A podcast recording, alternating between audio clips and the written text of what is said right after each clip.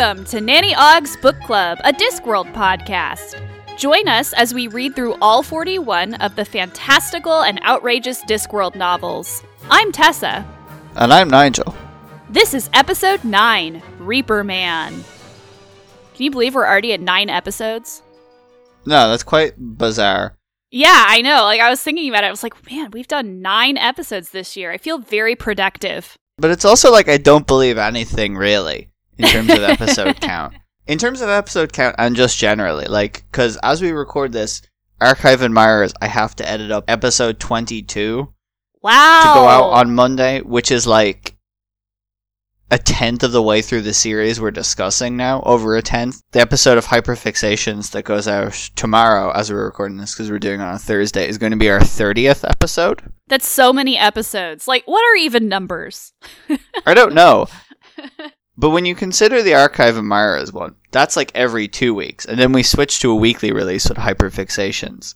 So, you know, like it could have been higher. Like I know Monkey is a weekly show, but also I don't know. I don't I, like I can't fathom that. We just hit, I believe, episode 82 with Monkey. So we're definitely going to get to episode 100 this year. I'm very excited about it.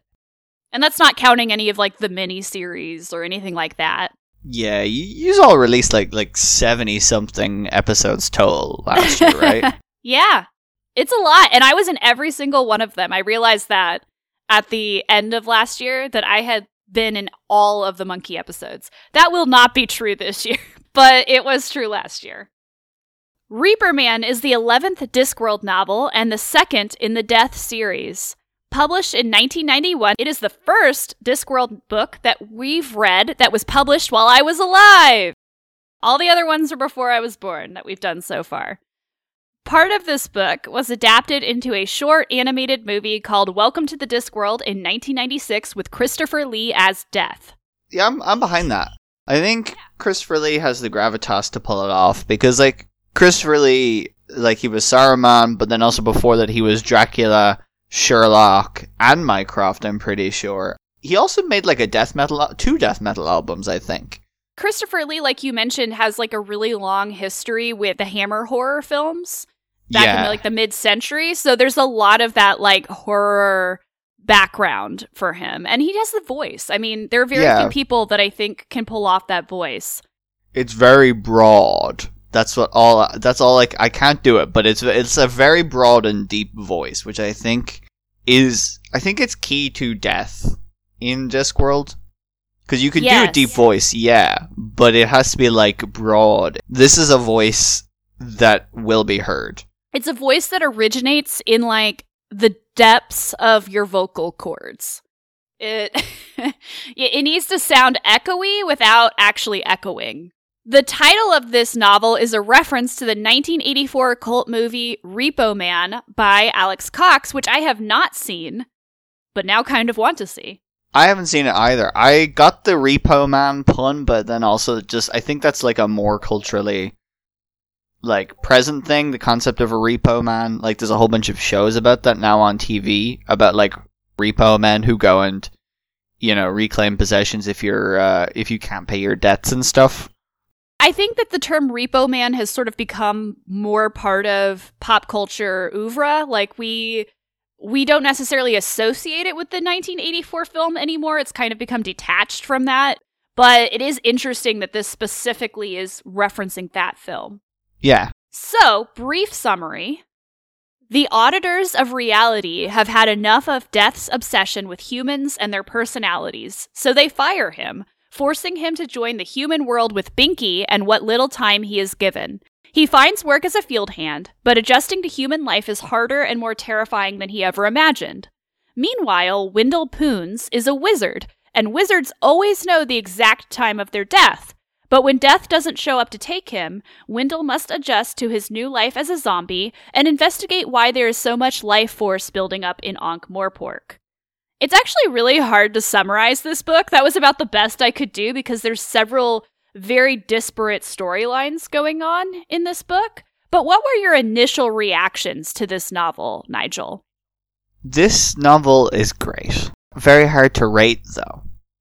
because Okay. I really, really liked a lot of it. And then there were certain parts of that I was just like, mm, I don't know. So I ended up giving it a 4.3, which on Goodreads means I gave it four stars because like anything from a half star up gets the next star, if that makes sense. So like anything 4.5 and above gets given five stars because it's like from 9 to 10 if you imagine it on a like out of 10 scale.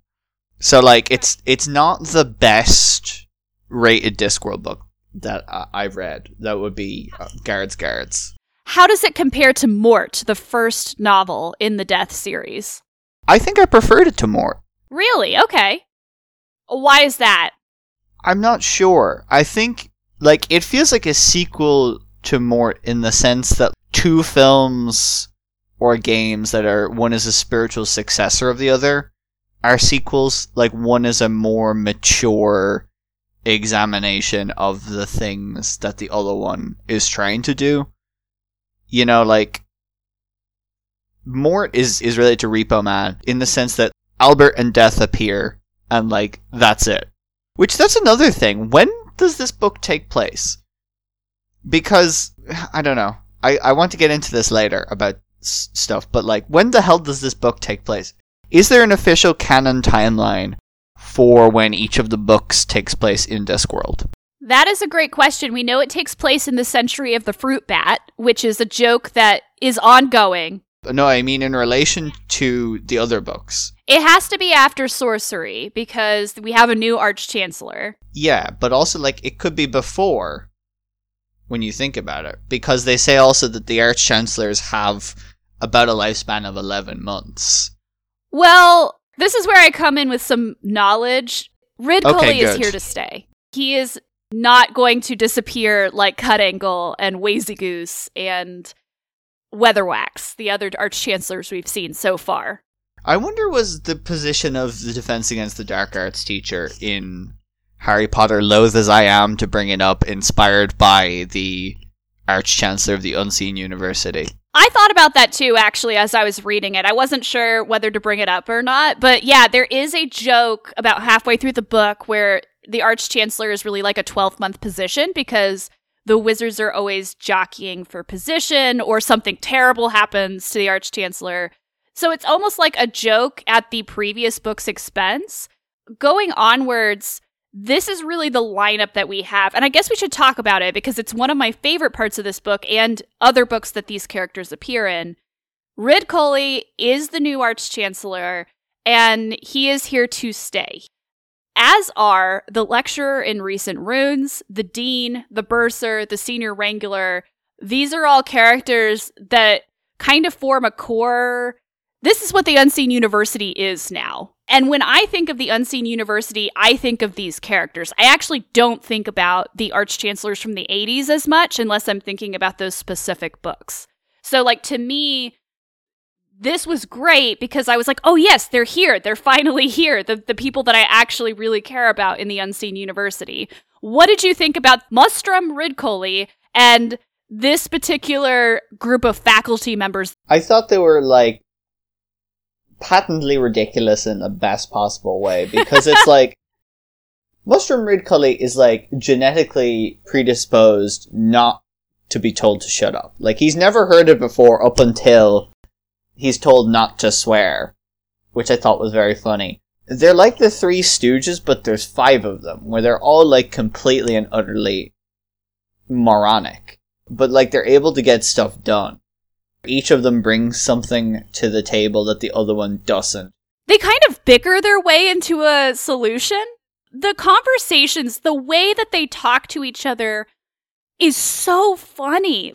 Every single time that we are watching them try to solve a problem and they stumble their way into a solution because they're all incredibly smart, but in like the stupidest way possible. Like to me, this is one of the best groups of people, like groups of characters, I should say. This is one of the best groups of characters because they're just a bunch of old men trying to like solve a problem. It's like a herd of cats almost. like they're not predisposed to group work, but they're all sort of being forced into group work by Ridcully and by their situation. Yeah, here we go. The dean hung his head. Oh. Yes, Arch Chancellor. And why hasn't everything gone boom? I put a slight delay on it, Arch Chancellor. I thought perhaps we ought to get out before things happened. Good thinking, that man.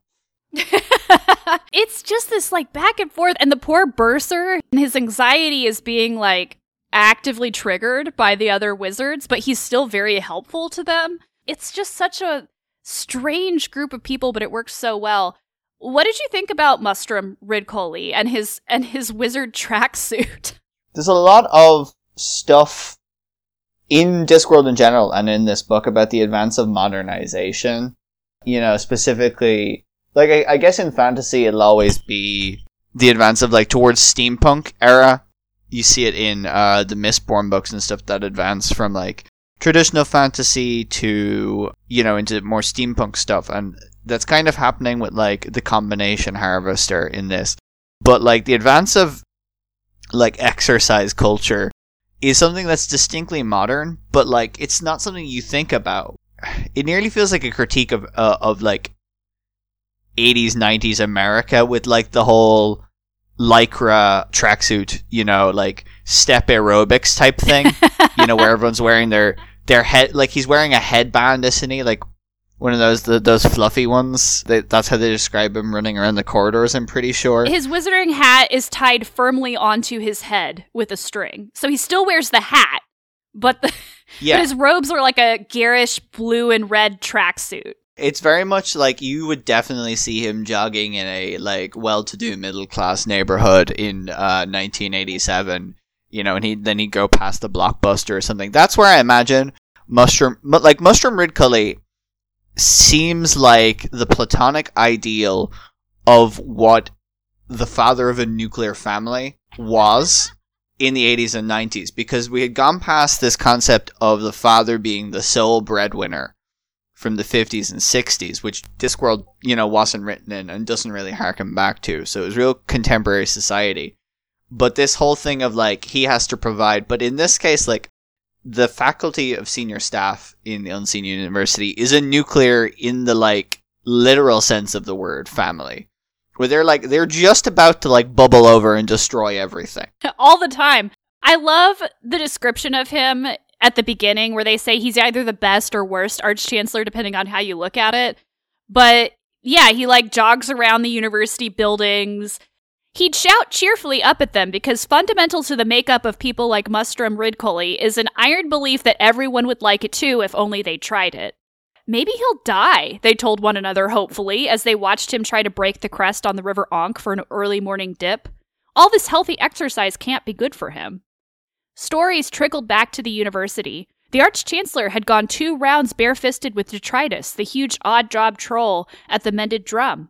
The Arch Chancellor had arm wrestled with the librarian for a bet, and although of course he hadn't won, still had his arm afterwards. The Arch Chancellor wanted the university to form its own football team for the big city game on Hogswatch Day. Intellectually, Ridcully maintained his position for two reasons. One was that he never, ever changed his mind about anything.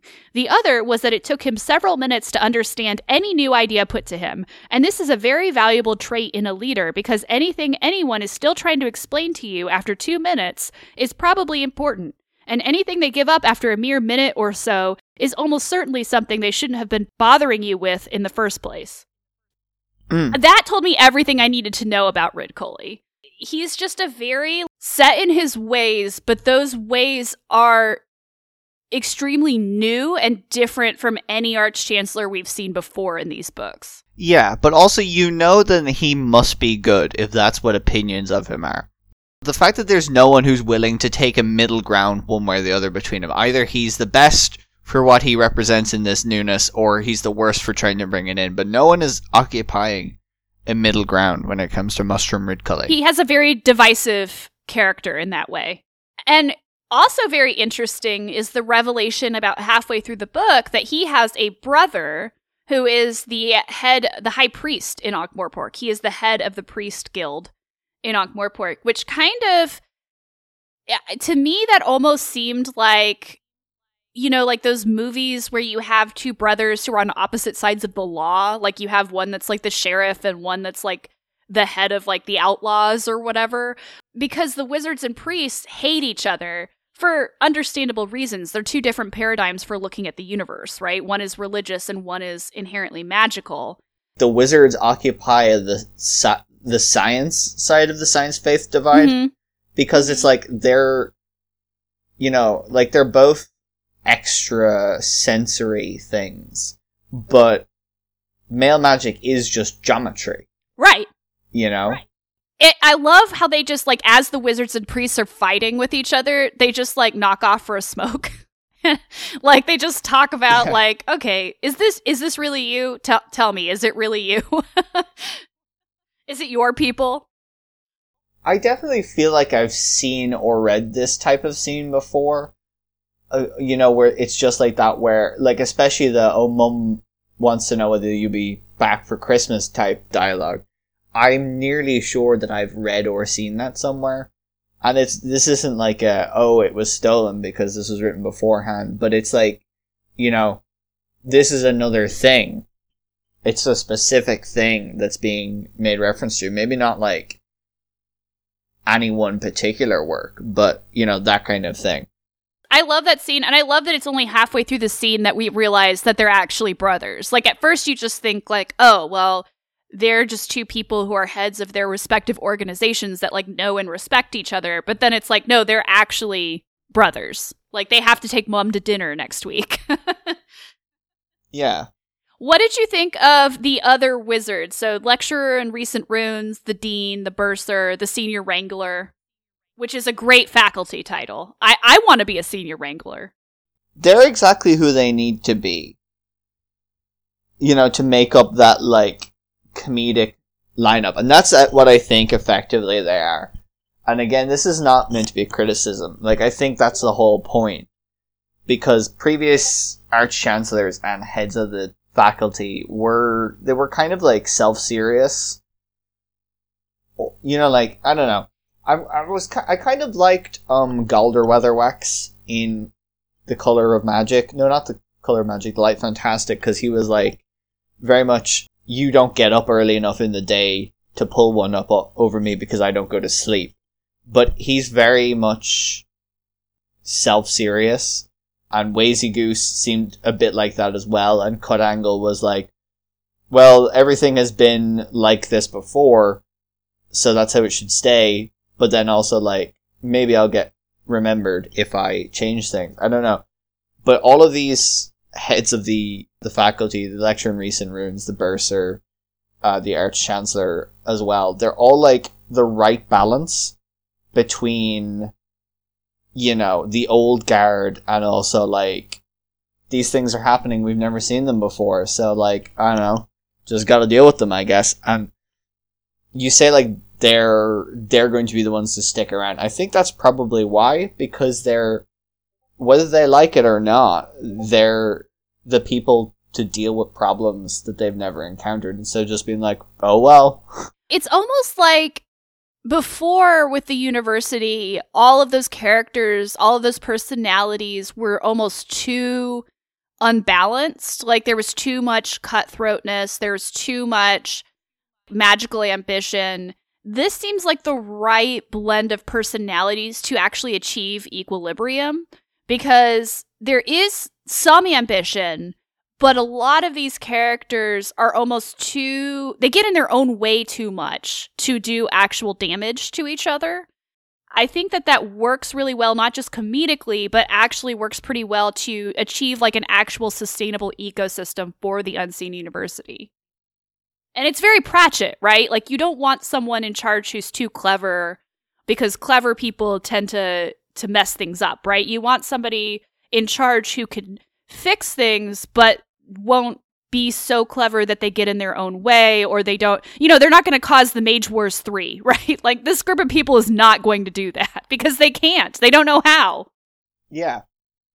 i guess so, while we're at the unseen university let's talk about wendell poons Ah, my beloved. I don't want to get into some of it now because it it touches into a larger point that I want to get into later, which is heralded by my message, had a revelation. i'm so excited oh well, I hope that now I can actually follow through on it. But anyway, I don't know, he's so precious where he's just like he's dead but also like he doesn't want to be a bother. the scenes with Ridcully and the wizards are like trying to kill him, and he's just like, "Oh, this is really nice of you." like, Would they like try and bury him, and then it's like it didn't work. Oh, but you can try again if you want. or he jumps off the bridge to try and drown himself in the Ankh and then gets out of it after a while, and it's just like I didn't like sitting still at the bottom of it. he was like, "It's too dark. It took me a while to find the steps." To get out. yeah, I think it's interesting that we get to see him before he dies at the beginning, and he's just this really grumpy, almost senile old man. And then after he dies, he almost becomes a different character because he now has like access to all these parts of his brain and body that he didn't, that were clouded by old age. Stuff like pain and stuff like memory and that kind of thing. And now he's like this much more clear sighted individual. He's also very strong, right? He's got like zombie super strength. it's a lot of the rhetoric that people in like future shock thrillers use when they're trying to like sell. I don't know, like technology which allows you your consciousness to transcend your mortal form or to like reverse aging or something, you know, where it's like, you know, your senses are dulled and this isn't you anymore. And it really like that's very ableist, but like the way that the way that like Wendell Poons does this is just like, well, he just decides to use his own body better Right. because now he doesn't have an endpoint. The language being that his body isn't suitable. It's more just like, well, he's going to use it t- to the full extent that he possibly can. It's a nice like circumvention of a pitfall that maybe people don't intentionally go into, but they uh, can accidentally fall into just based on like the themes that they're writing in.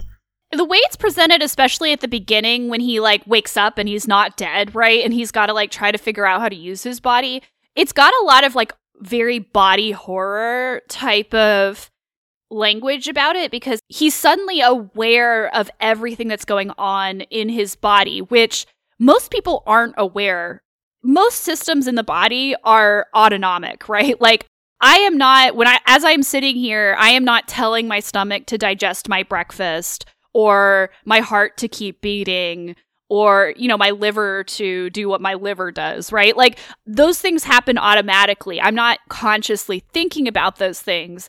But for Wendell Poons to exist after death and to actually do things, he has to tell all of these processes to have like he's got to constantly be thinking about like what does a liver do right? Like he's like wait can i have a drink? Will my liver can i like tell my liver to handle that?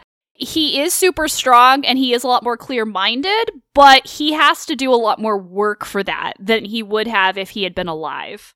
And touching on the super strength part, this is how I'm going to segue into Nigel quotes the mountain goats. yay I thought it was really, really sad. The bit where he has to like break into the unseen university to like get into his room. People have already put stuff in it because he's dead. And obviously like they've never really had a case of revenants and this is what Reg Shoe is trying to advocate for. But, you know, like it's incredibly sad how quickly they move on. And it's not it's not really a thing that you can apply 100% across the board. You know, a lot of people are very sad for a long time when they lose a loved one, but it's just like, oh well, he's dead. We can put the room to some other use. There's a Mountain Goats song called Genesis 33. It's another one of the Bible verse songs from the life of the world to come. And it's all about going back home. No, sorry. That's the wrong one. It's uh, Genesis 323. 33 is a, a different sad song. Uh, this one is about like trying to go back to places that you were from, and the narrator of that one also breaks into his own like childhood home. You know, he like he knows how to get in. He says at one point, "See how the people here live now. Hope they're better at it than I was." And then the chorus is just, "I used to live here. I used to live here. I used to live here. I used to live here." Pictures up on the mantle. Nobody I know. I stand by the tiny furnace where the long shadows grow. Living room to bedroom to kitchen, familiar and warm. Hours spent starving within these walls. Sound of a distant storm. And then fight through the ghosts in the hallway, duck and weave. Stand by the door with my eyes closed when it's time to leave. And then as well, just this song has one of my favorite ever like descriptions in a song. The Mountain Goats are really good at doing it. So I'll bring it up. It's not apropos to Wendell Poons, but it's the bridge at the end. Break the lock on my own garden gate. So he has to break into his own house when he gets back to where he's living now. When I get home after dark, sit looking up at the stars outside like teeth in the mouth of a shark. He has to break back in, like you said, but also, like, when he first comes back, like when he first comes and reveals himself to the faculty, they're like, "Well, I'm not giving his bedroom back." Like like it is very much like they just suddenly moved on. And part of that might be because wizards are so prepared for their own deaths, right? Like they throw him like a going away party. And so like that's kind of a ritual of moving on. It's kind of a thing that's supposed to help. Okay, he's moving on. He's leaving. Like we have to move on too. But at the same time, yeah, it's really sad. Like the idea that he has to come back and he's like thinking about like, wait, do I have money? Like did I leave my money to myself in my will? What's the legal recourse here for me, someone who is existing longer than I wanted to exist? Because he doesn't really want to be alive or undead. He wanted to Yeah. move on. And did you notice that he wants to come back as a woman? Like he believes in reincarnation and he plans on coming back as a woman? Yes, but it's also like quite sad because they do all they do also say before he dies that like no one is listening to him, and he gets quite upset the fact that like it's his own going away party and no one really seems to care. And they're bickering too much because that's Hmm. their dynamic. I like Wendell Poons as a character. I honestly kind of want a book where Wendell Poons is reborn as a woman. Like I kind of want to read that book.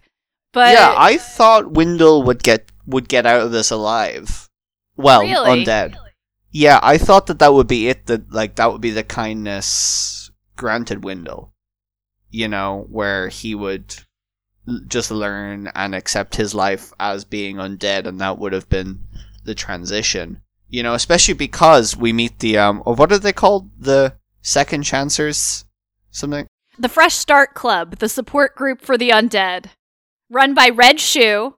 Reg Shoe Yes. is a reoccurring minor character. So Oh, excellent. Yeah, just because they spent so much time building up Reg Shoe, Lupine, the Nosferatus, Count Ixolite, you know, Mr. Ixolite, Mr. Ixolite even, yeah. Sheppel. Yeah, Schleppel, the, the um, shy bogeyman, who has a moment where it explicitly says, oh, he came out of the closet and has found himself. I thought, like, after all the building up that they would have done, that, especially after the themes of the novel, would have been like, well, it's okay to live like this, you know? So we're going to talk about Death's character arc because there's really two different threads, right? There's the Wendell Poons, Ankh Morpork, Unseen University thread, and then there's Death's thread. And we're going to talk about Death's thread, but I do really love the part at the end where Wendell has this conversation with Death, that the two threads come together. And he says, You know, said Wendell, it's a wonderful afterlife. Where were you? I was busy. Wendell wasn't really listening. I've met people I never even knew existed. I've done all sorts of things. I've really gotten to know who Wendell Poons is. Who is he then? Wendell Poons. Hmm. I thought that was actually a very good wrap up to that character, or like at, at least a. It brings the threads together really well because a lot of this book is also about Death figuring out who he really is. It also, to me, tells me that Wendell Poons, like, he needed this addendum, epilogue, codicil to his life. He would have never figured out who Wendell Poons really was if it wasn't for this brief afterlife that he gets because of this sort of accident of death getting fired. Yeah, there's definitely like a YA John Hughes, uh, Wes Anderson film, you know, like that will be called something like The Wonderful Afterlife of Wendell Poons or some, you know, something like that. And I would like definitely watch or read the shit out of that, you know, like and that's my main criticism of the book where it's like why is the Ankh Morpork plot thread like that? I understand the Wendell Poons thing, and he's learning to live after death, which is fine because death is learning to live after death. Right. But what, like, what's with the shopping trolley thing? I don't understand what, like, oh, it's a great plot, but I feel like it, like, it doesn't fit with the book to me. Like, I think that could have been a separate book on its own. And the whole Yeah. thing could have been like a lampoon slash critique of consumer capitalism, which is what it tries to be.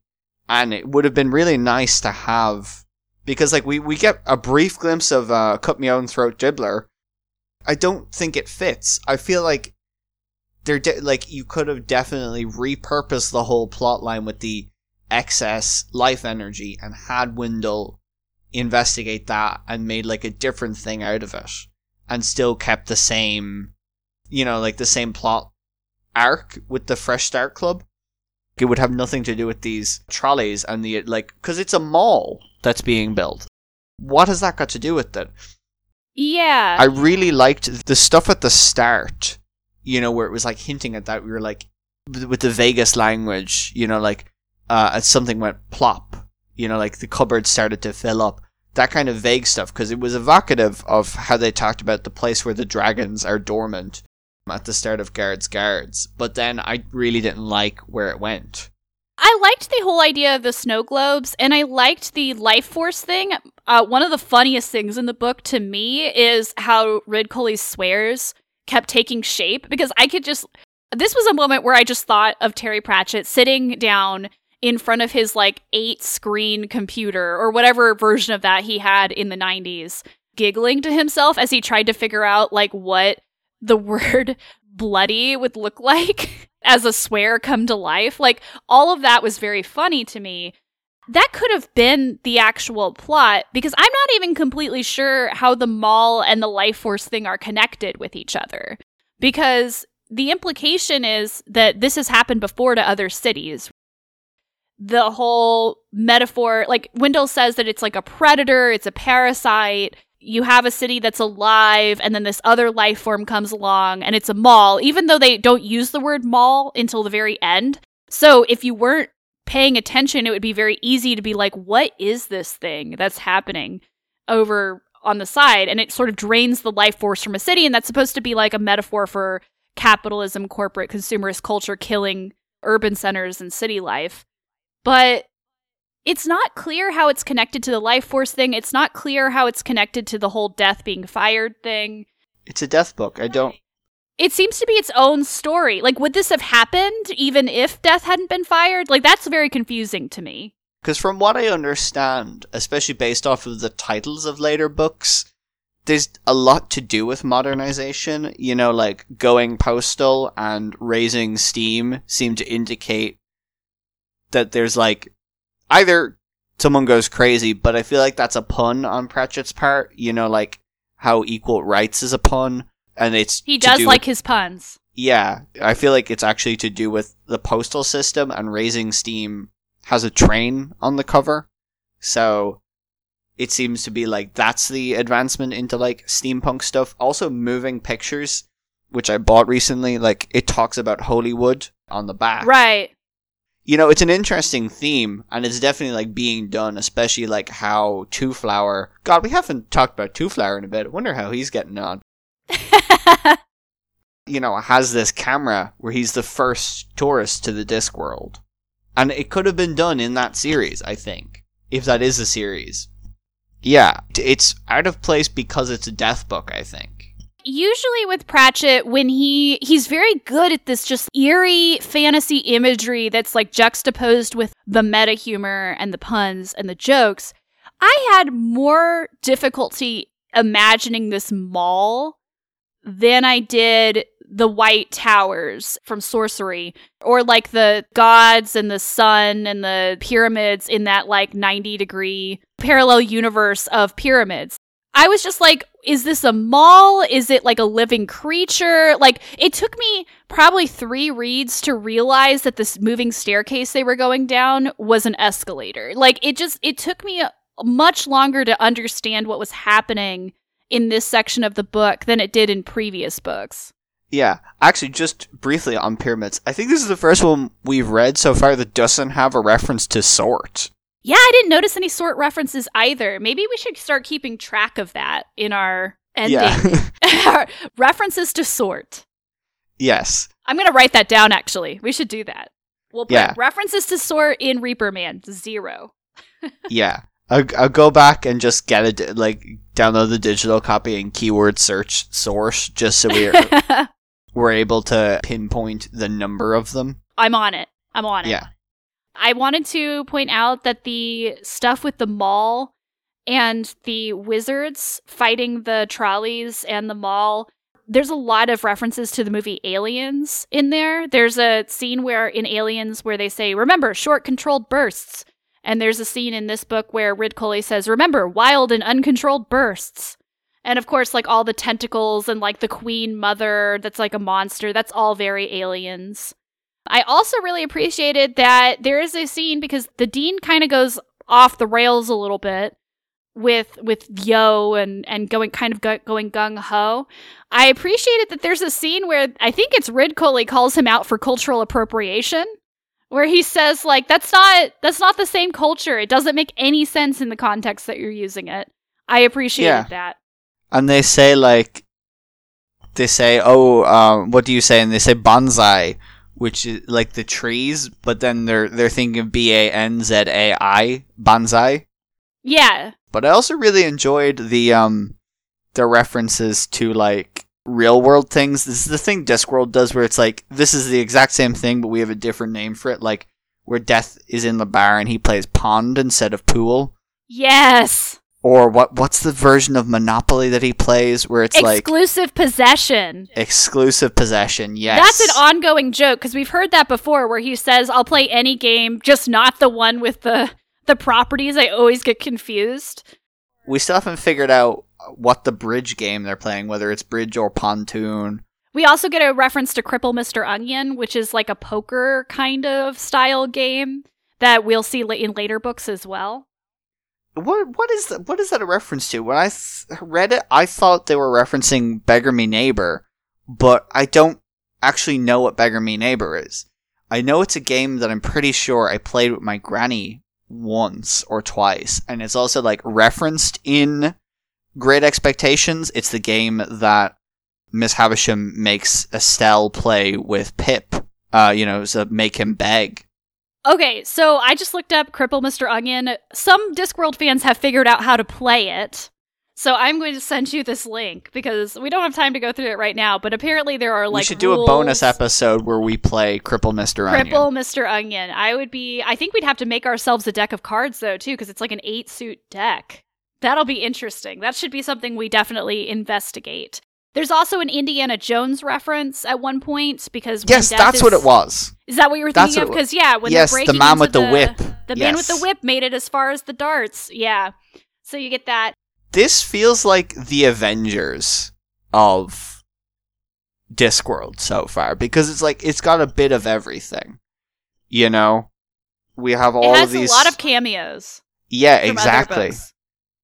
So yeah, we have Colin, who is from the watch books, and Hmm. he's guarding the, the the bridge because he assumes that one day someone will try to steal it. Which, knowing Ankh Morpork, is not wrong. Yeah, I feel like if that's not paid off somehow, I'm gonna be very not annoyed because it's like a throwaway gag, but I'm gonna be like very confused as to why it's not. Yeah, I wasn't expecting it, but I was expecting like other of the watch characters to appear, and that's what confused me about the timeline. So to return briefly to the timeline, the patrician obviously he's there. That's great. One of the best descriptions of the patrician happens in this book, and uh, where he appears behind them after while people are trying to dig him out of his office. They say he can only be de- something which could only be described as human by default. I love the patrician. The patrician is, I think, my favorite character. oh, even more than the librarian. I don't know. Like in this book, mm, like out of the cameos, maybe. Because it's like the librarian, death, and the patrician kind of like depending on the story and their function in it, like it goes up and down. Cause he, he doesn't really add anything to it. He's just there because he wants to know whether it's the wizards and whether the wizards can do anything. And then he's not there anymore. Right, yeah. And so we have him, and we have the librarian, and we have Colin, and we have Cut Me Own Throat Dibbler. The one scene that he's in where they're talking and suddenly he appears behind them out of a secret passage. Like, that's classic Vetinari. Like, that's a reference to his origins. Have we talked about his origins yet? I couldn't remember if they actually talked about who he was, like, what No? his situation is. Okay, well, then I won't spoil it because it, it definitely comes up in a later book. This is a hint as to his origins, the way that he can sneak up on people like this.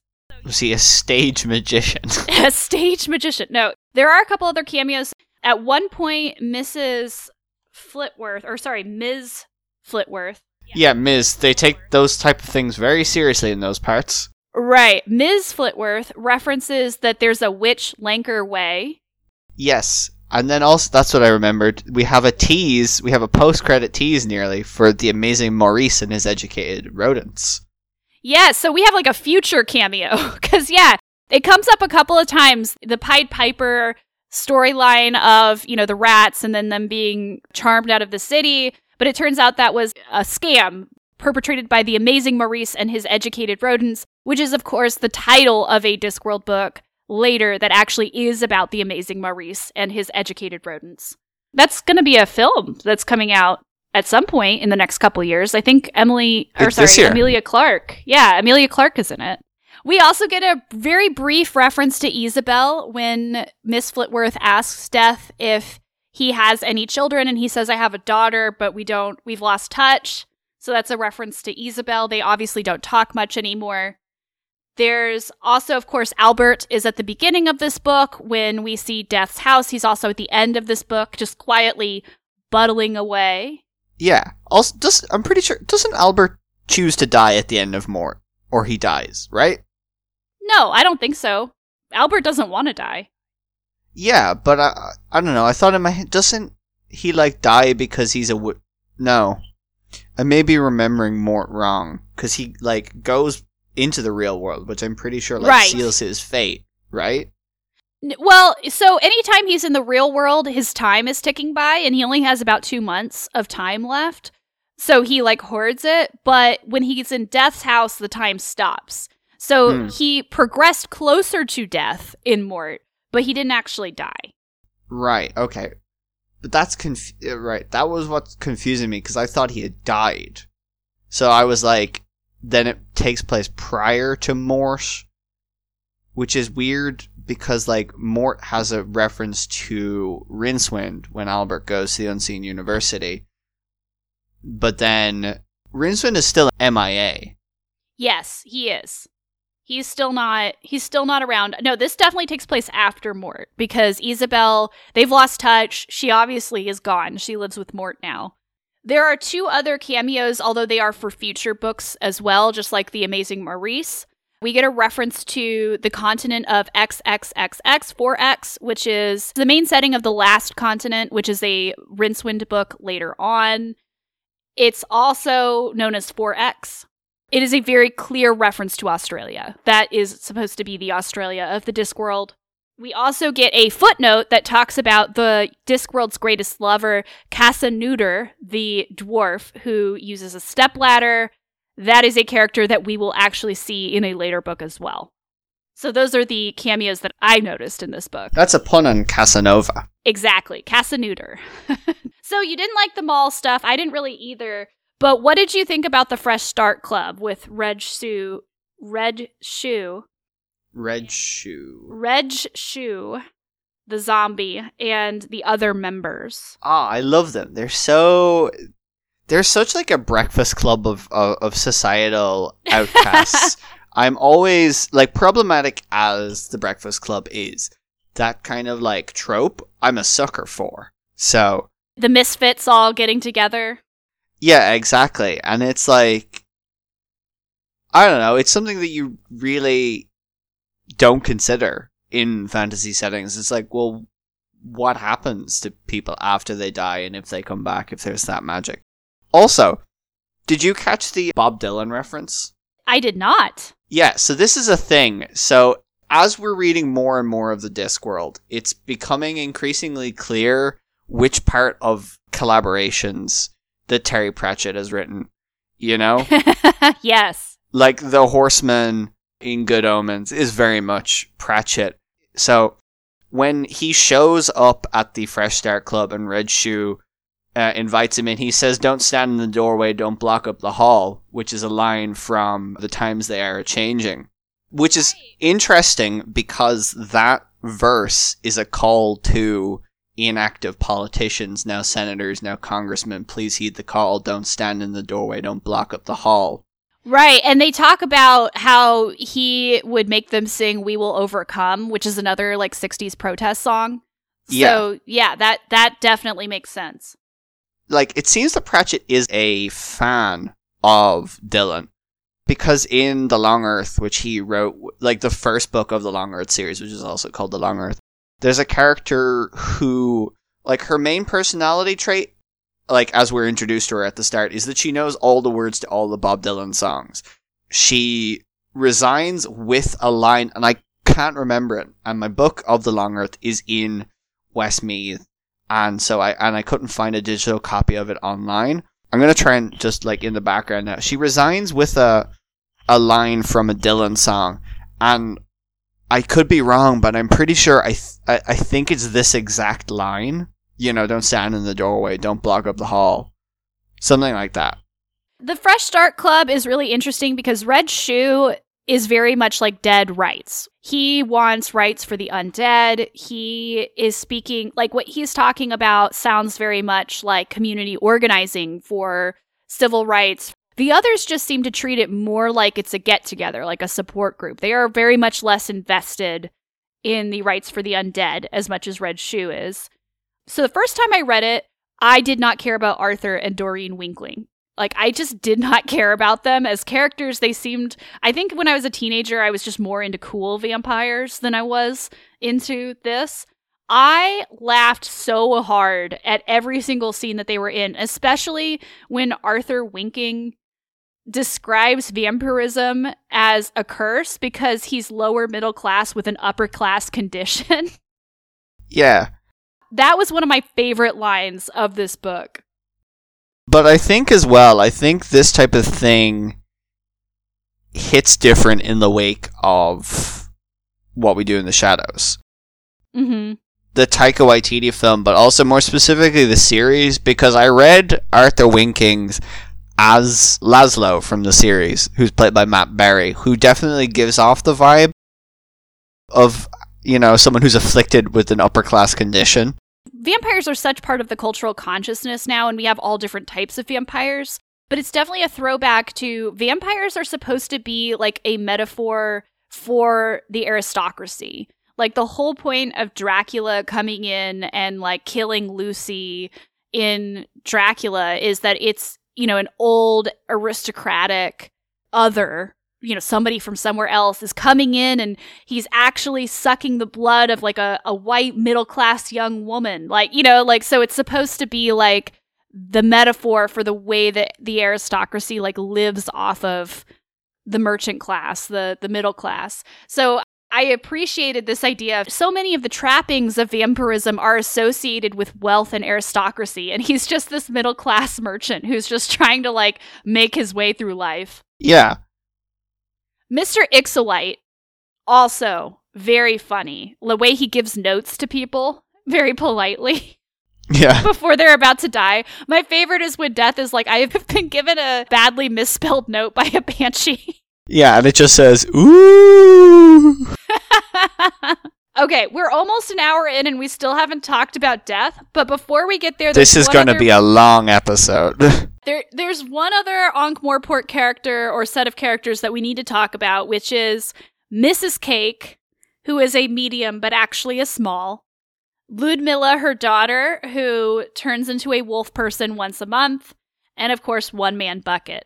I didn't particularly care for Miss Cake a lot. I don't know. Uh, the way her character is is just kind of like cantankerous old lady. But what I really liked was the fact that she has her um, premonition on all the time and is constantly answering people's questions before they ask them. Oh my god, the conversation between her and Ridcully was infuriating. Yeah. Because Ridcully absolutely cannot, he's like physically incapable of stopping and like actually observing what's happening. And it just felt like another old school, jolly old chap, you know, ignoring a woman who's trying to like tell him something. Yeah. That really infuriated me. She's a character we're going to see again.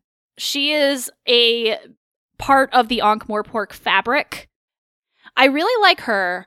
I think that the joke about her and religion is really funny. The scene at the end where the two high priests grab each other in terror because they think it's Mrs. Cake who's coming in past all of their traps, but it's actually just death, and they're like, oh, okay, phew. Yeah.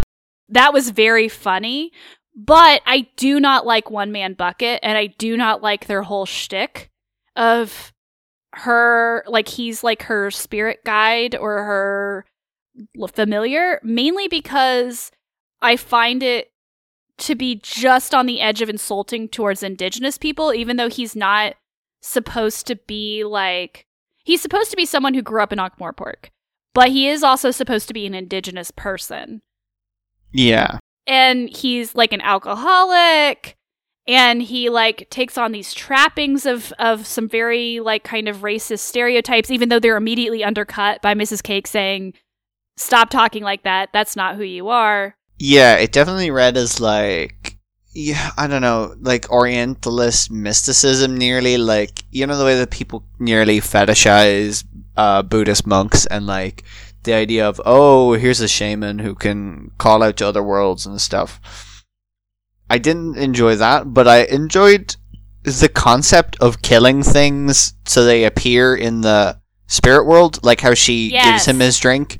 And this is something like that we see later on with Death wanting Mr. Simnel to kill the scythe, which is the sharpest one imaginable, so it can be used by Death. That was probably the best thing to come from that, like that idea. Right. I think for me, the problem with One Man Bucket is that there's such a fetishization of Native American indigenous spiritualism in the US, especially. Like this idea that, like, oh, like, we need a spirit guide, or we're going to go on a spirit journey, or we need a spirit animal. And all of those are actually like really important ideas in indigenous cultures and religion.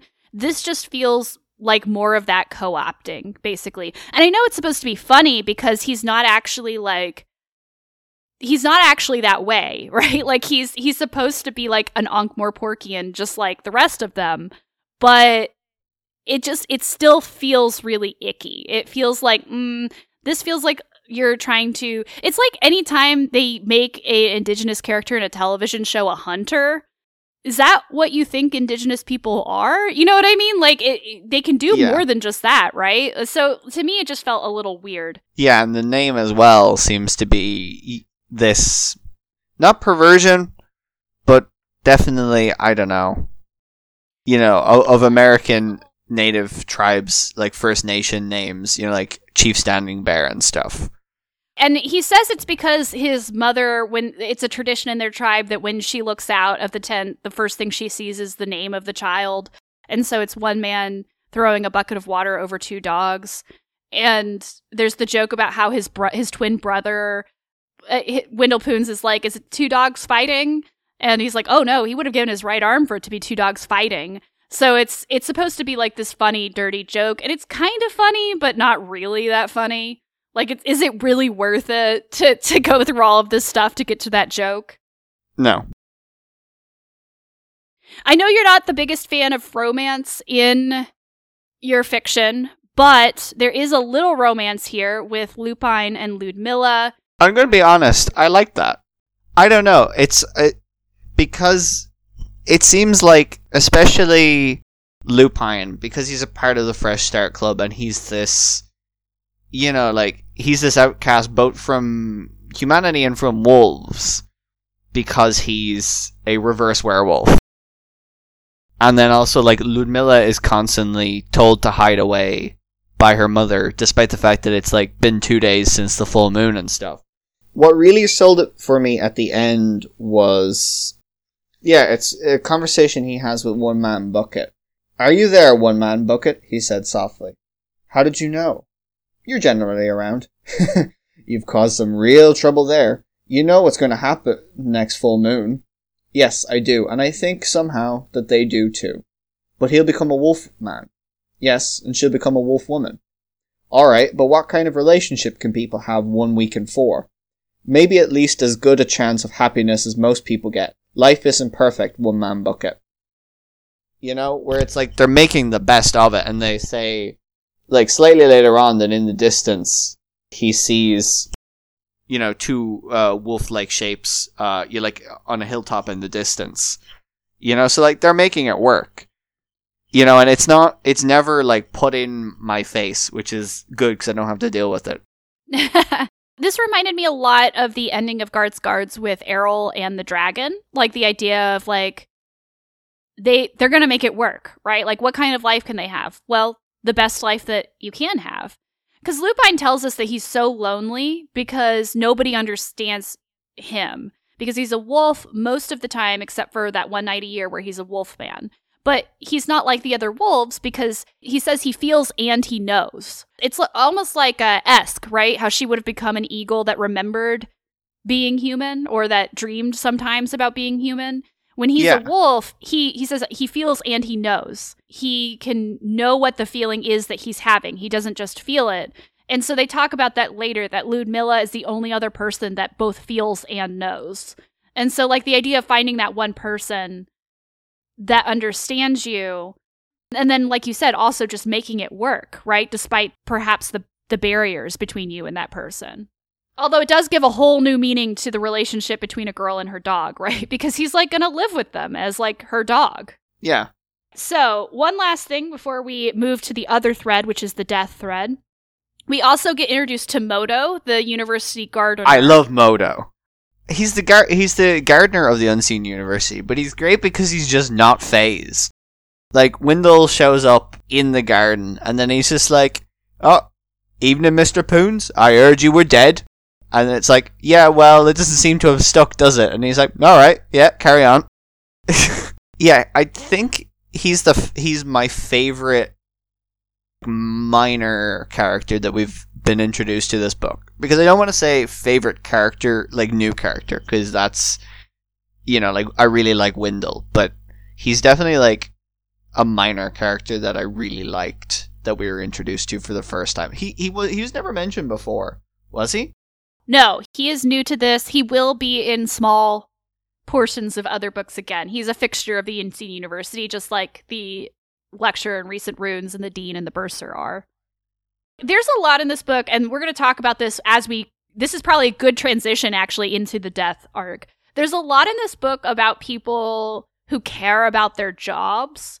And Modo cares about his job. Like that's the thing that's most important to him is like keeping the university grounds looking good. He's very proud of his compost piles, right? Which at one point become sentient and try to attack him. And in a university that is known for like all of this magical destruction. He takes a lot of pride in keeping up the appearances of it. And I can appreciate that. Like, he does not care about the magical shenanigans of the wizards. He doesn't care about the buildup of life force. He is there for his purpose, right? Which is the grounds of the university. Yeah. Is a great transition to talking about Death's character arc in Reaper Man. We are introduced to a new set of antagonists of the Discworld. These are going to become Death's nemesis. I was waiting for them to be introduced. What do you think about the auditors? Oh, I love them. I love any kind of like extra reality like forces. So like this combines a lot. It's like this is to do with like the cosmology and how shit works, which I like, and it's to do with like extra reality beings and specifically like the concept of auditors I think is fascinating. Like I really, I really liked the TVA in um, Loki, which is weird because I don't like bureaucracy, and also I don't like when people assume they have the right. That's a thing that really, really bugs me in narratives, and I, I understand that it's part of the narrative, but you know, like where it's like, oh, we have to do this. Why? Oh, because like you know, that's what we do, and you don't really get a say in your own autonomy. That pisses me off. Like, by what right? But anyway, I like the TVA because of their auditorness. I'm also just like I'm a sucker for editing choices in typography that show like that demonstrate things like the way they talk as an extension of, of how death talks in all capitals or how one man bucket as a spirit talks like with, there's no quotations or punctuation and it's all on like lowercase italics and stuff i really like those decisions and as well like how the big azrael talks the one azrael death of the universe how he just talks in a massive massive block capitals that take up like a third of the page I really like that. It reminded me as well of the Skyfather in Sanderson's Stormlight Archives. I love these guys. They're great. Give me more of them. Yeah, well, you're going to get more of them because they are the auditors is like a very good way of describing them. They are these beings that exist outside of the universe that seek to quantify it. They are the bureaucracy of the universe and they think that all of these things like personality and humanity are just too messy, right? It causes too many problems in their numbering system. And so that's why they petition Azrael to fire Death in this book because they think that Death has become too involved and entangled with humanity. And so we get both them and we get Azrael, who, as you mentioned, is the death, right? He is the death from which all deaths come from. Azrael, of course, is a reference to the angel of death in Islamic and some Judeo traditions of angelic beings. We also get to see him in Good Omens, right? Because that's Death in Good Omens introduces himself as Azrael and has wings. So there is that sort of connection there as well. I also love when Miss Flitworth, when she finally understands when Death says, like, that the auditors, like the the IRS of the universe and she's like, "Oh, they're the revenue. Why didn't you say?" And there's this like whole thing where she's just like, yeah, she's got like this distrust of like the bureaucracy as well, right? That small town farmer distrust of anyone who tries to come in and like tell us how things should be. And so that's that's also sort of an attitude with the auditors. They fire Death. So Death leaves his home. He's given a small lifetimer to live out the rest of his life, right? Because the implication is is that the new death, whenever the new death takes form, is going to kill him first. He t- gets to keep Binky, right? Because he's been good at his job. So it's like that retirement gift where they are like, we don't need you anymore, but here's a watch. Or like you, for all these years of service, you just get this like perfunctory gift. Although Binky is great, so I'm glad that he got to keep him. I read it less as like a gift and more as like nearly a threat, you know, where it's like we're taking your job, be glad we're not taking the horse as well. Although I'd like to see anybody actually try to ride Binky who isn't Death or someone related to Death. Yeah. So it might have also just been that they knew they couldn't control Binky. yeah, I think Binky would have just kicked them upside the head or something. Yeah, I I agree. So Death goes and finds a job being like a field hand with Miss Flitworth. I liked that she was no nonsense, and also a, there was a reference to Great Expectations there that I don't know. Did you get? Yes, I yeah. did. Where she said the expectation was that she would just go mad and be in her wedding dress for the rest of her life, and yeah. she was like, "No, I'm not going to do that," and still had the wedding breakfast. Yeah, because it's a, a you know bad thing to waste good food. I really like that where she's just like she's pure sense. I feel like like Nanny Og and Granny Weatherwax would get on well with Miss Flitworth. Yes, I agree. She definitely seems like she could learn to practice headology because I don't think she ever really demonstrates it throughout the book. Yeah, I really, I really like this, and I wish the whole book nearly was just this, was just like death on the farm. Because we get some really amazing moments. He, of course, introduces himself to her as Bill Door, and he stops wearing his robe and starts wearing some overalls. So I'm going to send you a picture of my copy of the book. I, it'll definitely be on social media by the time this comes out. This is one of my favorite covers of the books that I've received so far, and it's of death as Bill Door with a scythe and I love it so much.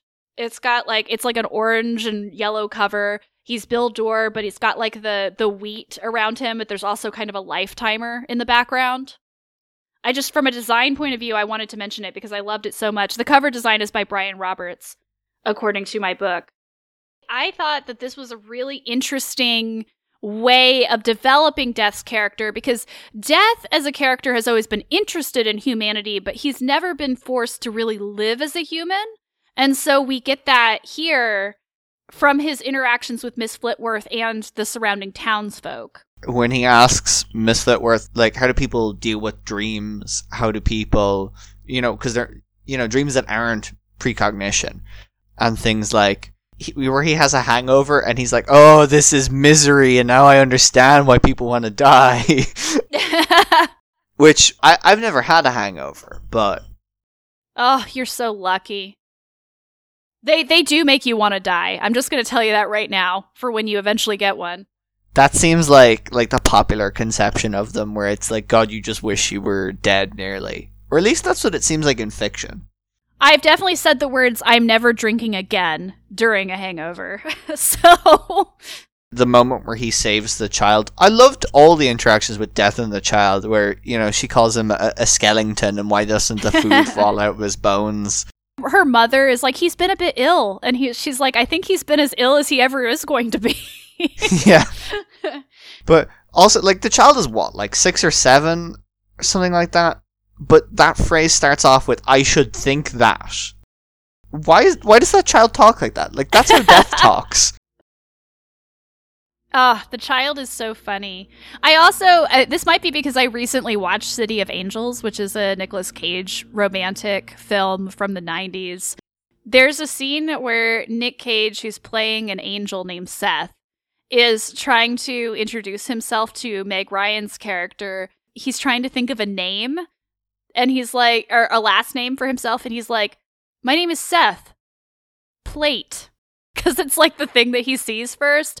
I don't know. I think this that City of Angels came out much later than Reaper Man, but it had a very similar vibe to me as Bill Door.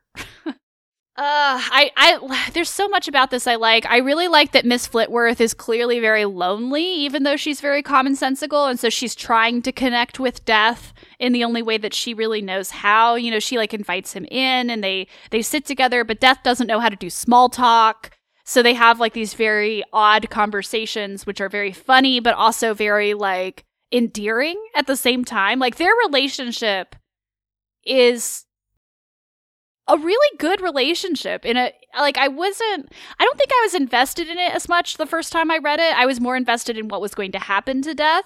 I actually really liked their conversations even though they were both on completely different wavelengths. They were able to sort of connect with each other. Especially after I guess she finds out who he is. I don't know. I read like it was kind of like she was flirting with him because there was all those like stuff where like death is like where it says that death understands words as they are, but not any of the kind of like subtext on them, or to uh, to steal a line from Patrick Kavanagh, the wink and elbow language of delight. Yeah, I don't know. I'm glad that it wasn't romantic, but also like I like at the end. I like first of all the whole death being like, oh, what do people like? Uh, flowers? Yeah, fuck it, I'll buy them all.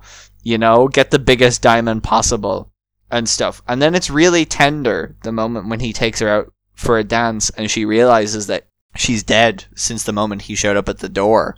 You know when you said I showed up and it gave you quite a start? Yes, it gave you quite a stop. Hmm. The scene where they're dancing together is so good. Like they're just ha- like they're having such a good time and they're connecting through this activity. To me, it felt like you said very much like the end of Breakfast Club where they're all dancing together. It yeah. felt it felt very much like that. I did also really like how the woman in the chocolate shop told him that diamonds were a girl's best friend, and he starts evaluating diamonds by friendliness.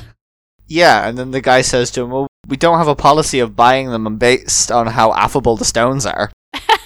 and then when he tells him about the sto- the Eye of Offler, he's like, And to forestall your next question, I would personally go to bed with it.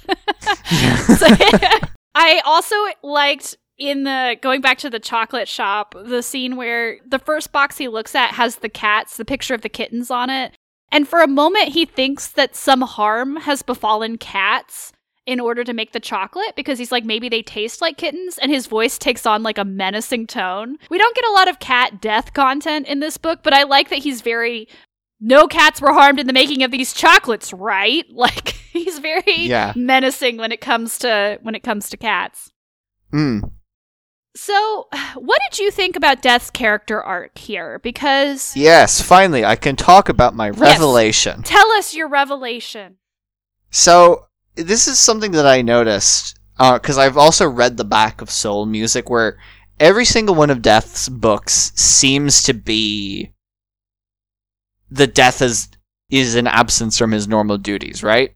In Mort, it's because Mort takes over his job briefly, and Death goes and works in a restaurant and learns about what happiness is. In this one, he's laid off and uh, learns compassion on a farm and in soul music he seems to be gone and it's something we touched on as well in weird sisters about people taking on aspects of death but this whole thing is like the death like all of death's books are about death not being death and can he exist outside of that and then when i thought about it every single one of the discworld books is that it's an examination of whether characters have to simply be what they are. Like, what is your place within the universe, and do you necessarily have to be it?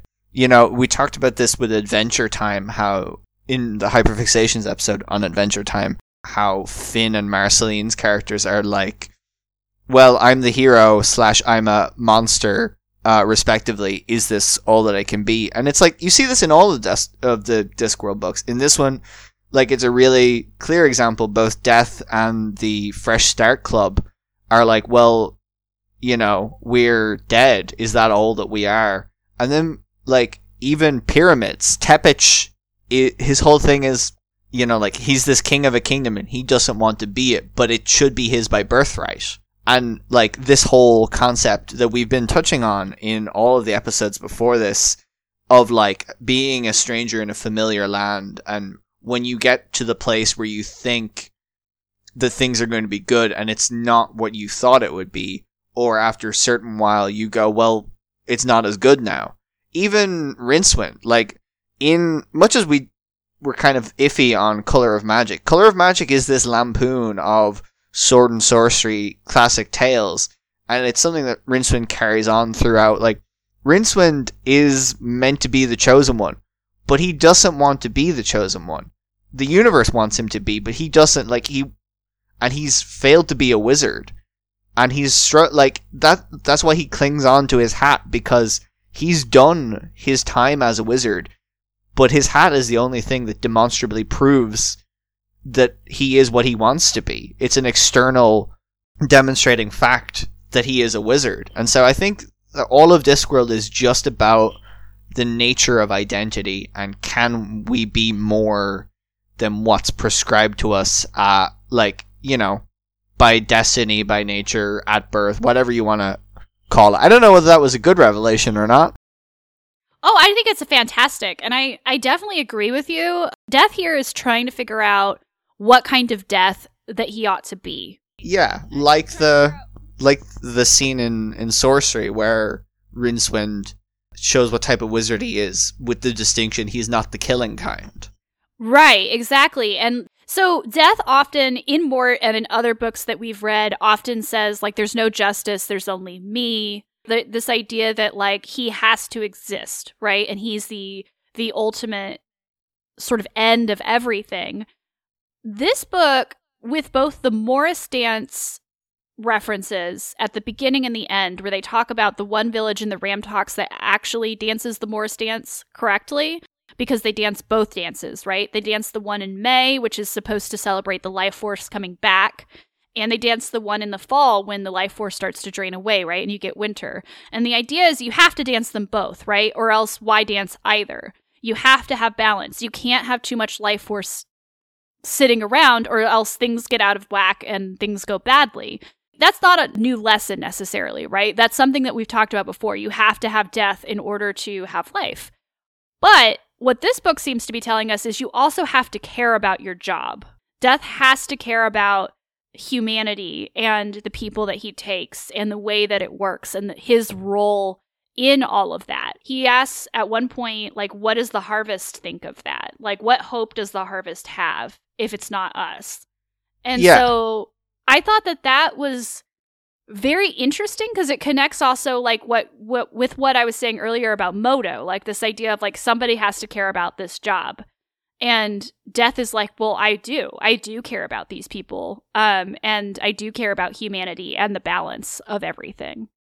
Yeah, and it's like I think his saving of the little girl is key to this, and like I didn't expect him to, but it was definitely a cold moment where Death tries to be the death that they want, that the arbiters want him to be, where he he says, you know, like what care have I that this, like you know, we all have a time to die, and this is this girl's time to die, and it's then that Miss Flitworth is just like, well, if that's your attitude, go. I don't.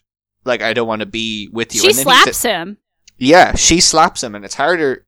He's harder than she thought possible, but like she she takes a stand there, and then Death decides that no, he makes the distinction that yeah, he's Death, but he's not the killing kind of Death. He's not a drama Death, and it's really interesting because it rhymes a lot with other like stuff from fantasy series, like in um the Wheel of Time. There's this chapter in the last book called Those Who Fight where it's talking about all the struggles that people have gone through. They say that, well, you can't beat us because we choose to, you know, you can never really beat the hope of humanity because we choose to believe in it. Basically, we choose not to give in to darkness or in uh, Oathbringer by Brandon Sanderson, the chapter, The Spear That Would Not Break, where Dalinar says, well, you can have, you can have my memories, but you can't have my pain. Or Shakespeare, you may my glory and my state depose, but not my griefs, yet still am I king of those. Or even Doctor Who, where the doctor says he's a living memory to genocide, and what he's going to do it, with all the pain is he holds it in his hand and says that no one else will get hurt on his watch. Of course, we get that contrasted with the new death, right? Who shows up on a skeletal steed and who is wearing a crown. What did you think about the contrast between the two deaths? I love that moment as as an extension of this. And sorry, I'm getting a bit choked up on that because in the Bible, in the Book of Revelations, when the four horsemen come out, it, they talk about there comes a rider out on a pale horse, and he is death, and he's given dominion over the dead. That's another key distinction where death is able to pick up the scythe and strike down this new death because he's not a king. He's not a king. He's nearly equal to the people you know, because what good is the harvest man without the harvest? Hold on, the specific quote I thought was quite good. For you. But Bill Door was already rising and unfolding like the wrath of kings. He reached behind him, growling, living on loaned time, and his hands closed around the harvest scythe. The crowned death saw it coming and raised its own weapon, but there was very possibly nothing in the world that would stop the worn blade as it snarled through the air, rage and vengeance giving it an edge beyond any definition of sharpness. It passed through the metal without slowing. No crown, said Bill Door, looking directly into the smoke. No crown. Only the harvest. And then, where he confronts Azrael at the end, where he says, All things that are are ours, but we must care. For if we do not care, we do not exist. If we do not exist, then there is nothing but blind oblivion, and even oblivion must end some day, Lord. Will you grant me just a little time, for the proper balance of things, to return what was given, for the sake of prisoners and the flight of birds?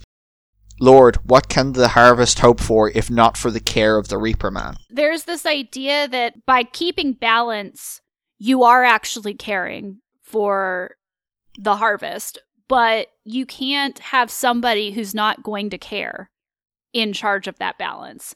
And I liked, like you said, the typography. There's a lot with that in this book because the new death, instead of the small capitals, has the italics. And the new death also refers to themselves as we instead of in the first person, which is more like the auditors, right? Like this is the auditor's version of death, the one that doesn't Yeah. have a personality, one that doesn't have investment in his job. As well, Death says to Miss Flitworth, it hasn't become a he yet. Right. And then Azrael at the end says, I remember when all of this will happen again. So there is some interesting things with pronouns, like this idea of like, does death need to be a personality in order to care about the balance and the the lives that it is taking or he is taking? It's something that ties him to humanity, right? Because the auditors get killed for even the briefest use of like personality. Right. They get replaced immediately with like a different auditor. Yeah. Yeah, and it's interesting too because there's that scene in the middle of the book where Miss Flitworth has him kill a chicken. He hates it. He feels like a murderer because he, death doesn't kill people. He takes life, but he doesn't actually kill the person. He's not the cause of the person's death. Yeah, it's it's the difference between theft and stealing by finding. Because I think that would have been really easy to have this story and then have it be like, oh, and Death learned a valuable lesson and he was more human and that was great. But Death isn't more human. He just perhaps understands it a little bit better. There's this great moment near the end where he's thinking about being Bill Door because he thinks about Bill Door and Death as two different people. And he says, Bill Door was dead, or at least had ceased his brief existence. But what was it? Someone's actual life was only the core of their real existence? Bill Door had gone, but he had left echoes. The memory of Bill Door was owed something. Death had always wondered why people put flowers on graves. It made no sense to him. The dead had gone beyond the scent of roses, after all. But now, it wasn't that he felt he understood, but he, at least he felt that there was something there capable of understanding. And for me, that tells me more about death character arc, it's not that he became more human, it's that he respects humanity more. He understands that there are things that humanity does that make them important and make them vital that he doesn't necessarily understand, but he respects it and admires it. It's a development of empathy, is what we're being told. It's not something that he understands, but he has empathy for it. Yeah. The new Death has no empathy. He treats it all like it's a game, Death says. There's a, a podcast I was listening to recently. I've gotten up to date on it. Um, it's called Spirit Box Radio. But there's one episode where there's a character called Oliver who is this immortal being, and he's a florist, and basically like he's talking about how he was suspended at the moment of death and that this is what flowers are like. We're, you know, we, we take flowers and we preserve their beauty. And at first it seems kind of cynical where it's like, what's this weird thing that humanity does? You know, where they've taken things and we're prolonging its death, but then it ends up being, it ends up being this kind of like hopeful thing where, but yeah, it basically becomes like, well, we give flowers and it's of comfort because like when we do that, we are suspending a person's beauty in the moment of death. You know? Yeah, like it's this human thing where we try and preserve our memory or the person themselves at the moment of death for as long as possible and keep their beauty there. I love the idea of developing empathy for something that you don't understand, but you don't have to understand it either we have like this insistence sometimes that we have to understand something in order to care about it. Empathy is a learned thing. We have to talk about a very important character that makes its debut in this book The, the death, death, of, rats. rats. So, when Death is off work, when he's when he's working as a field hand while he's Bill Door, the different personifications of different kinds of death arise briefly. He absorbs most of them by the end of the book, except for the death of Rats, who clings to life because he, or whatever passes for life for the death of Rats, because he wants to have an existence outside of death, and then convinces Death that he deserves an existence outside of death. I love the death of Rats. I'm a sucker for titles. So things like Death of Rats, Death of Trees, Death of Mayflies, I like that. And then the fact but also, it's interesting that like these are aspects of death, but death is just an aspect of Azrael, death of universes, and the universe clock. It, you know, all other clocks are aspects of the universe clock, where the clocks tell what time it is. The universe clock tells time what time is. I think it's an interesting relationship between those and between the different forms of death. But also the death of rats is so cute. And the fact that also well, no, there's also there's two extra forms of death because the death of fleas is still I forgot about the death of fleas. So yeah, they've got the death of rats, the death of fleas, and we end, of course, with the death of rats arguing with death about whether he should ride a cat or a terrier, mm. which I thought was funny. There's also a callback to Mort because when Death first meets the death of rats, he says, "I bet you could murder a piece of cheese right now," which is a, a callback to the "I could just murder a curry" from Mort. The death of rats is also part of one of uh, we've talked about this before, but one of my favorite tropes, which is a character that speaks a language or symbology that is not English, but people understand what they're talking about. So the death of rats says one word in all caps, squeak. But people know what he's saying. Yeah, like the librarian. Like the librarian, or yeah, any number of characters. It's one of my favorite things. I love the conversations that we see with the death of rats in future books where he's just like squeak, and everyone knows. Everyone knows what he's saying. I'm excited to see the auditors. I'm excited to see the death of rats. We're moving more towards what I think of as like the golden age of the Discworld. Oh no, that implies that there's a silver and bronze age if we're going by comics. I don't know if I'd go that far. I'm just saying, like, when I think of the Discworld, I think of like a specific version of this universe, and the death of rats is definitely in it. so so you get that. I also really loved the references. Yeah, when they're talking about folk dances and when they say the survivors went on to polka, marzuka, foxtrot, turkey trot, and trot a variety of other beasts and birds, and then to those dances where people form an arch and other people dance down it, which are incidentally generally based on folk memories of executions, and other dances where people form a circle, which are generally based on folk memories of plagues. I like that these are dances about death, because we get the, the dual Morris dance reference, but I like the reminder that a lot of dances are actually based on like horrific mass casualties. yeah, there's um a dance that we do as part of a Céilí, which is an Irish like dancing festival. Sometimes it's on its own, sometimes it's as part of a, a fleadh or a feis or something uh, along those lines, depending on what's being run. They might have a Céilí, which is like a big dance hall where we do not Irish dancing, but like I don't know really what you'd call it, and I don't know whether this is a thing exclusively to Irish or to Ireland, but there's one where I'm pretty sure we make an arch called uh, the dances like the Siege of Ennis. Yeah, I think people often forget that dances are based on things from like folk or cultural memory. Yeah, but also like a ring a ring of roses. Yeah, is the Black Death. Exactly. The dances are often associated with death, and we don't think about that because we generally are like, oh, yeah, like people dance to bring life, you know, in May, but there's the other dances as well that you have to dance to, or you can't dance either.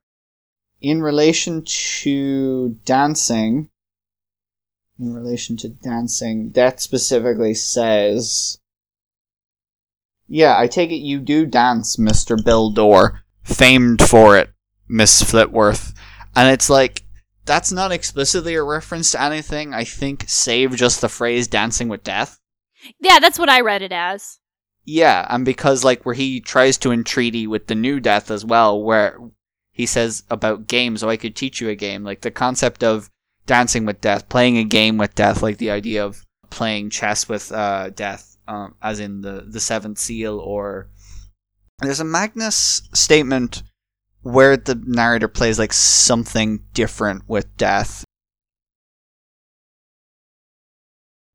Faro, yeah, Faro, which is a 17th century gambling game using cards uh, and like weird hexagonal pieces and stuff. Yeah. The death and taxes, because uh, I think it's Benjamin Franklin who originated the phrase "nothing is certain but de- death and taxes." And there's a scene where Flitworth says something about like, "Are you so you're not associated with taxes?" And he says, "No, definitely not taxes." So there's there's that like death and taxes situation. Yeah, Death and Taxes is also a great game. Really, I didn't know that was a game. Yeah, it's an indie game that came out recently, and isn't like Death and Tax. No, is a book or something. Isn't there? I'm sure there is. I mean, it's such a common phrase. Yeah, death and taxes. Uh, I don't know. There's a whole bunch of them now, so I don't even know what one I was thinking of. All right, so I don't have death sightings for this book because this is a death book, so that seems like it would be a little excessive. Although we do get a reference to life as a capital L. We do, and I think is is it Miss Flitworth who says that she imagines life is like electricity in trousers? Yeah. Do we ever meet life? Don't think so. I don't think life as a anthropomorphic concept crops up. I could be wrong though. As you mentioned, there are zero references to Zort, which I'm adding to our end of episode list. The first footnote is on page nine. It's where the trees, the the counting pine trees, are talking to one another. When the tree vanishes, they live so long that just ages go by so fast that when a tree gets chopped down, they don't even really notice who chopped it down until like a couple of years later. And so, it happens, lad, said one of them carefully. He's been taken to a better place. Footnote. In this case, three better places the front gates of numbers 31, 7, and 34 Elm Street, Ankh-Morpork. So that's like obviously the reference to the fact that they have like their numbers on the trees, and so they're actually hunted by humans or, or cut down by humans because they make really good address plates. Also, Elm Street, A Nightmare on Elm Street. Yeah, exactly. And I think Elm Street is also referenced several times in Ankh-Morpork. It's a address that often gets used. What was your favorite footnote? I'm torn between two. Um, one is to do with this larger theme, which seems to be existing across Discworld books. That there is an opposite to everything. You know, like in Pyramids, we have the wine which is aged backwards, and then we have In Sourcery, we have the concept of knurd, which is getting drunk backwards. And then this one is to do with antipasta. Antipasta! yeah antipasta, which antipasta is a like part of a meal. Which- is what it actually is, but It's another yet another one of the Discworld just taking things extremely literally. But that yeah, so then we have this one. Although not co- this is a slightly different one, but it's related to the concept of antipasta. Although not common on the Discworld, there are indeed such things as anti-crimes in accordance with the fundamental law that everything in the multiverse has an opposite. They are obviously rare. Merely giving someone something is not the opposite of robbery. To be an anti-crime, it has to be done in such a way as to cause outrage and or humiliation to the victim. So there is breaking and decorating, proffering with embarrassment, as in most retirement presentations, and whitemailing, as in threatening to reveal to his enemies a mobster's secret donations, for example, to charity. Anti-crimes have never really caught on. The other one is just it was this dynamic interplay of power blocks that made Ankh-Morpork such an interesting, stimulating, and above all bloody dangerous place in which to live. Footnote. Many songs have been written about the bustling metropolis, the most famous of course being Ankh-Morpork, Ankh-Morpork. So good they named it Ankh-Morpork, but others have included Carry Me Away from Old Ankh-Morpork. I fear I'm going back to Ankh-Morpork, and the old favourite, Ankh-Morpork Malady. Those are quite excellent. As mentioned, I didn't really like the mall stuff, but I did really appreciate the footnote when everything's been wrapped up and it's like when the, no one was looking, the last surviving trolley on the Discworld rattled off sadly into the oblivion of the night, lost and alone. Footnote. It is generally thought on those worlds where the mall life form has seeded that people take the wire baskets away and leave them in strange and isolated places, so that squads of young men have to be employed to gather them together and wheel them back. This is exactly the opposite of the truth. In reality, the men are hunters, stalking their rattling prey across the landscape, trapping them, breaking their spirit, taming them, and herding them to a life of slavery. Possibly. That to me is like one of the most horrific anthropomorphic personifications of like a very mundane object that I have ever heard. Like, because we always see like shopping carts like abandoned in weird places, and then of course, like people are paid like less than minimum wage to to go and collect them and put them back in into their places in the store. And like it just I don't know how he managed to make that into a horrifying and sad moment with that footnote but he did. As someone who's worked a job in retail where there's like a big car park outside of the shop and like people do just like abandon them all over the car park because they brought the trolleys out to their cars and whatever that is something that I, I have experienced is having to like go to the back ends of this massive car park and just bring all the trolleys back and herd them into what's essentially a pen Yeah, exactly. Like if you actually think about the trolleys as being like livestock, it becomes incredibly horrifying. What was the thing that made you laugh out loud? I don't know. In general, maybe the uh, just the banter between the Senior faculty of the Unseen University. Like the moment where they're like, "Well, why hasn't the play? Why hasn't the mall been blown up?" Oh, because I thought we'd like to get out of it. That one I thought was really funny. Just this other one where it's like, "We all seed you," said the dean. The trolley maintained a low profile. It can't be thinking, said the lecturer in recent runes. There's no room for a brain. Who says it's thinking? said the Arch Chancellor. All it does is move. Who needs brains for that? Prawns move. He ran his fingers over the metalwork. Actually, prawns are quite intel. The senior wrangler began. Shut up, said Reed. Hmm. Is this made though? Mine was actually the very same thing in terms of like the the banter between the senior faculty. So the one I had marked was the one where they're talking about the undead and vampires versus zombies. You can't be born to be undead, the senior wrangler pointed out. I mean, it's pr- traditional, the archchancellor snapped. There were some very respectable vampires where I grew up. They'd been in their family for centuries. Yes, but they drink blood, said the senior wrangler. That doesn't sound very respectable to me. I read where they don't actually need the actual blood, said the dean, anxious to assist. They just need something that's in the blood. Hemogoblins, I think it's called. The other wizards looked at him. The dean shrugged. Search me, he said. Hemogoblins, that's what it said. It's all to do with people having iron in their blood. I'm damn sure I've got no iron goblins in my blood, said the senior wrangler. I don't know why that made me laugh so hard. Like somebody basically just being like, "No, I don't have iron goblins in my blood." Like I don't understand it and it has nothing to do with me. What's something that made you think? I think if I were to pick a moment, it may be death interceding on humanity's part. But also, we never really, uh, we didn't really get a chance to touch on this. Like the whole thing about the prisoners in towers and the flight of birds. I'm pretty sure it's just a reference to the Birdman of Alcatraz, and I'm not entirely sure why they went with that, like as the like the point. But I'm like, yeah, I don't know, that's cool. Yeah.